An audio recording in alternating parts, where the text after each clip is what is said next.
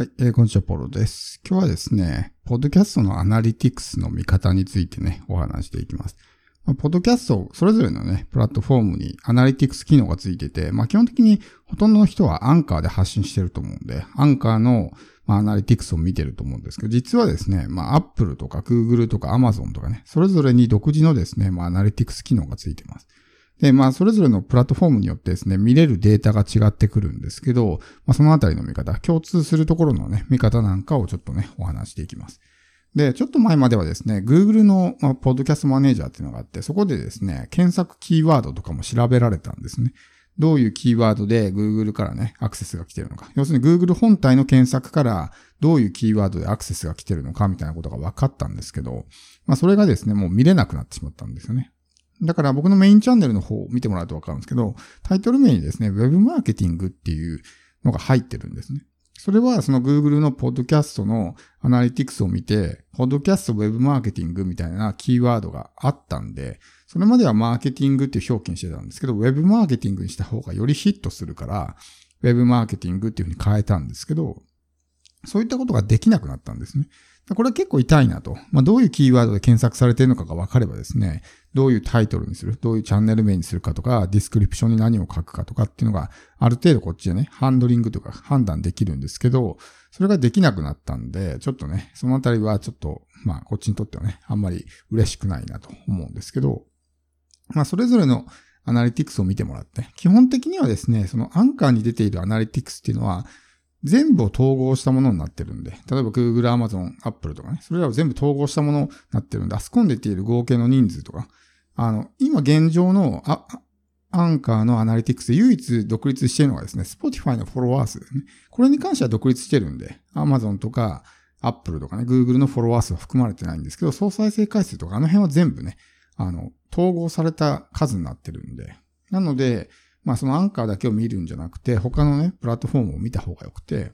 まあデータをですね、こう、自分で検証するときに、あまりにもそのデータ数が少なすぎると、あまり参考にならなかったりするんですよね。例えば1エピソードあたり再生回数2回とかで、で、その、じゃあ例えばリテンションレート50%、あの、半分のところで離脱が起こってるってなった場合、それたまたまな可能性もあるわけですよ。例えば2人と、2人とかしかね、聞いてない場合っていうのは。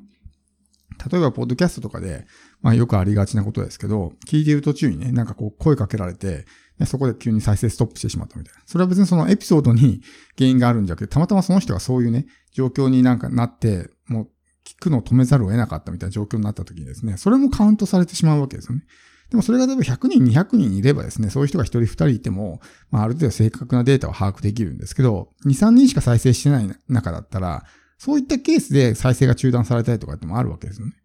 だから必ずしもそのデータが参考になるかっていうと、あんま参考にならないことが多いんで、やっぱある程度のデータ数が必要になってくるわけですよ。検証する上においては。まあ、何人ぐらいいた方がいいんですかっていうのはね、明確な数字はないんですけど、まあ30とか50とかね、それぐらいあれば、まあおそらくある程度ね、正確なデータは把握できるんじゃないかなと思うんですね。で、まあエピソードごとのその、アナリティクスってもちろん見た方がいいです。その、どの地点で離脱が起こってるのかみたいな。特にこう頻繁にね、離脱が起こってるような場所だったらそこに何かしらの原因があるはずなんで、そこを改善していかないと、なかなかこう再生がね、してもらえないとかってなるんで。特にこう序盤で離脱が起こってる場合は、序盤の話がつまらないとか、長すぎるとかね。なんか不快な音が入ってるとか、そういうことが可能性として考えられるんで、それをまた改善につなげていくみたいなことをね、していく必要があるんですけど、今回ね、お話しする、まあこのアナリティクスの見方で、おそらくですね、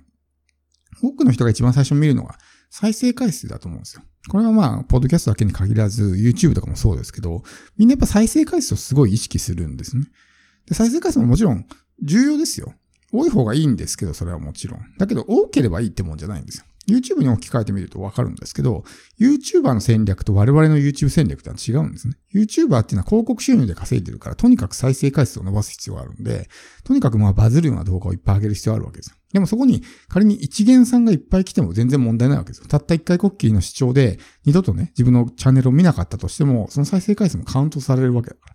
でも僕たちっていうのは一元さんがね、例えば100万再生 YouTube でされましたってなっても、一回コッキーのお客さんだったら意味ないわけですよ。ビジネスにならないから。だからそもそも戦略が違うんですね。たくさんの人に1回見てもらうよりも、1人の人に100回見てもらうとかね、たくさん見てもらう方がいいわけですよ。そこに1人ね、まあ熱狂的なファンがいて高単価商品、バックエンド買ってくれるような人がいれば、それが成功なんで、そもそも戦略は違いますから。だから再生回数が伸びないからうまくいってないかっていうと、必ずしもそうとは言えないんですね。だからそこをまず間違えないっていうのはすごく大事で。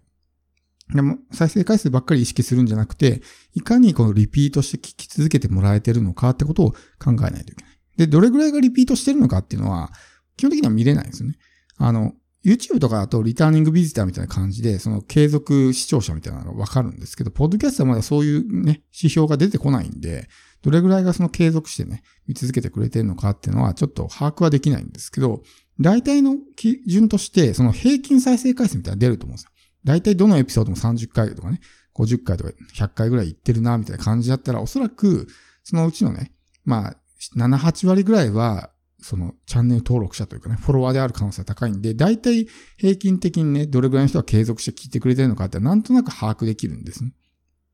なので、そんな感じで、あ今大体これぐらいの人が継続して聞いてくれてるなってのは、大体こう自分の中でね、ざっくりと把握することができます。で僕たちみたいにビジネス目的でやってる人っていうのは、とにかくこの継続してる、聞いてくれる人を一人でも増やしていくと。一回コッキーね、100万再生バーンっていくよりも、そっちの方が重要なわけですね。そこを間違えないって大事ですし、一番こうね、見てほしいのが、フォロワー数なんですよね。仮に再生がいっぱいされていたとしても、フォロワー数が伸びてないってことは、フォローする価値がないって思われたってことですよ。で逆に、再生数はあんま伸びてないけど、フォロワー数がいっぱいいるんだったら、もっと聞きたいと思ってくれてる人がたくさんいるってことですね。だから、フォローをわざわざ押すっていうのは、ね、それだけもっと聞きたい、継続的に聞きたいと思ってるからフォローするわけですね。SNS でインスタとか、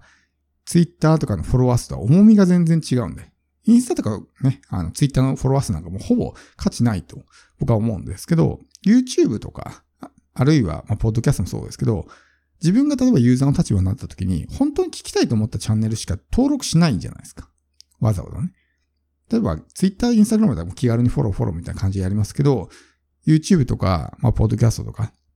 そういったものでわざわざフォローをすって人はもう本本気の人というかね、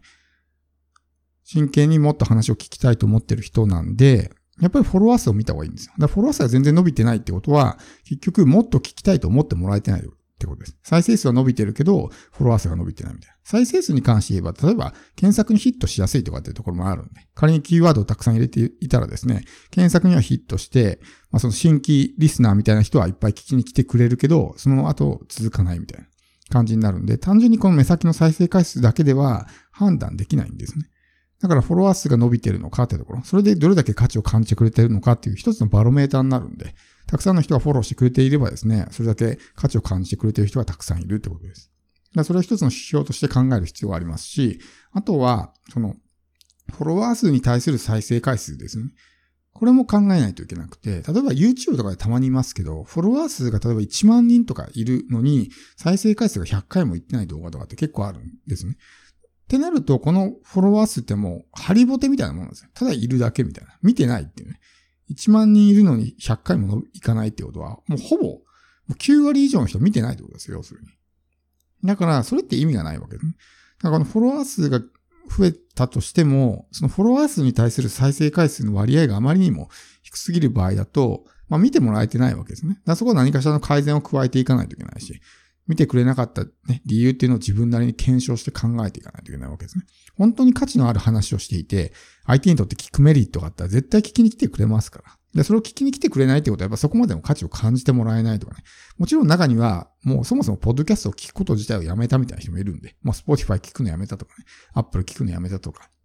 そもそもそのプラットフォームをもう利用しなくなったみたいな人も当然いるんで、それに関してはもうどうしようもないというかね、もう我々のコントロールの範疇を超えてるんで、もうどうしようもない部分はありますけど、でもそうじゃない人たちに関して、仮に自分のチャンネルにまで聞き続けてくれていたけども、途中でね、聞かなくなったっていうのは、多分よそ、ね、別の番組の方が、もっといい内容を話してるとかね、かもしれないし、何かしらのやっぱり自分のね、話のトピックに魅力がないとか、まあそういうことかもしれないんで、そのあたりも自分で考えながら、ね、とにかくこの、まあ継続リスナーですね。リターニングビジターですね。で、これをとにかく増やす。一人でも多く自分のファンを作っていくってことを考えるとビジネスにつながりやすくなります。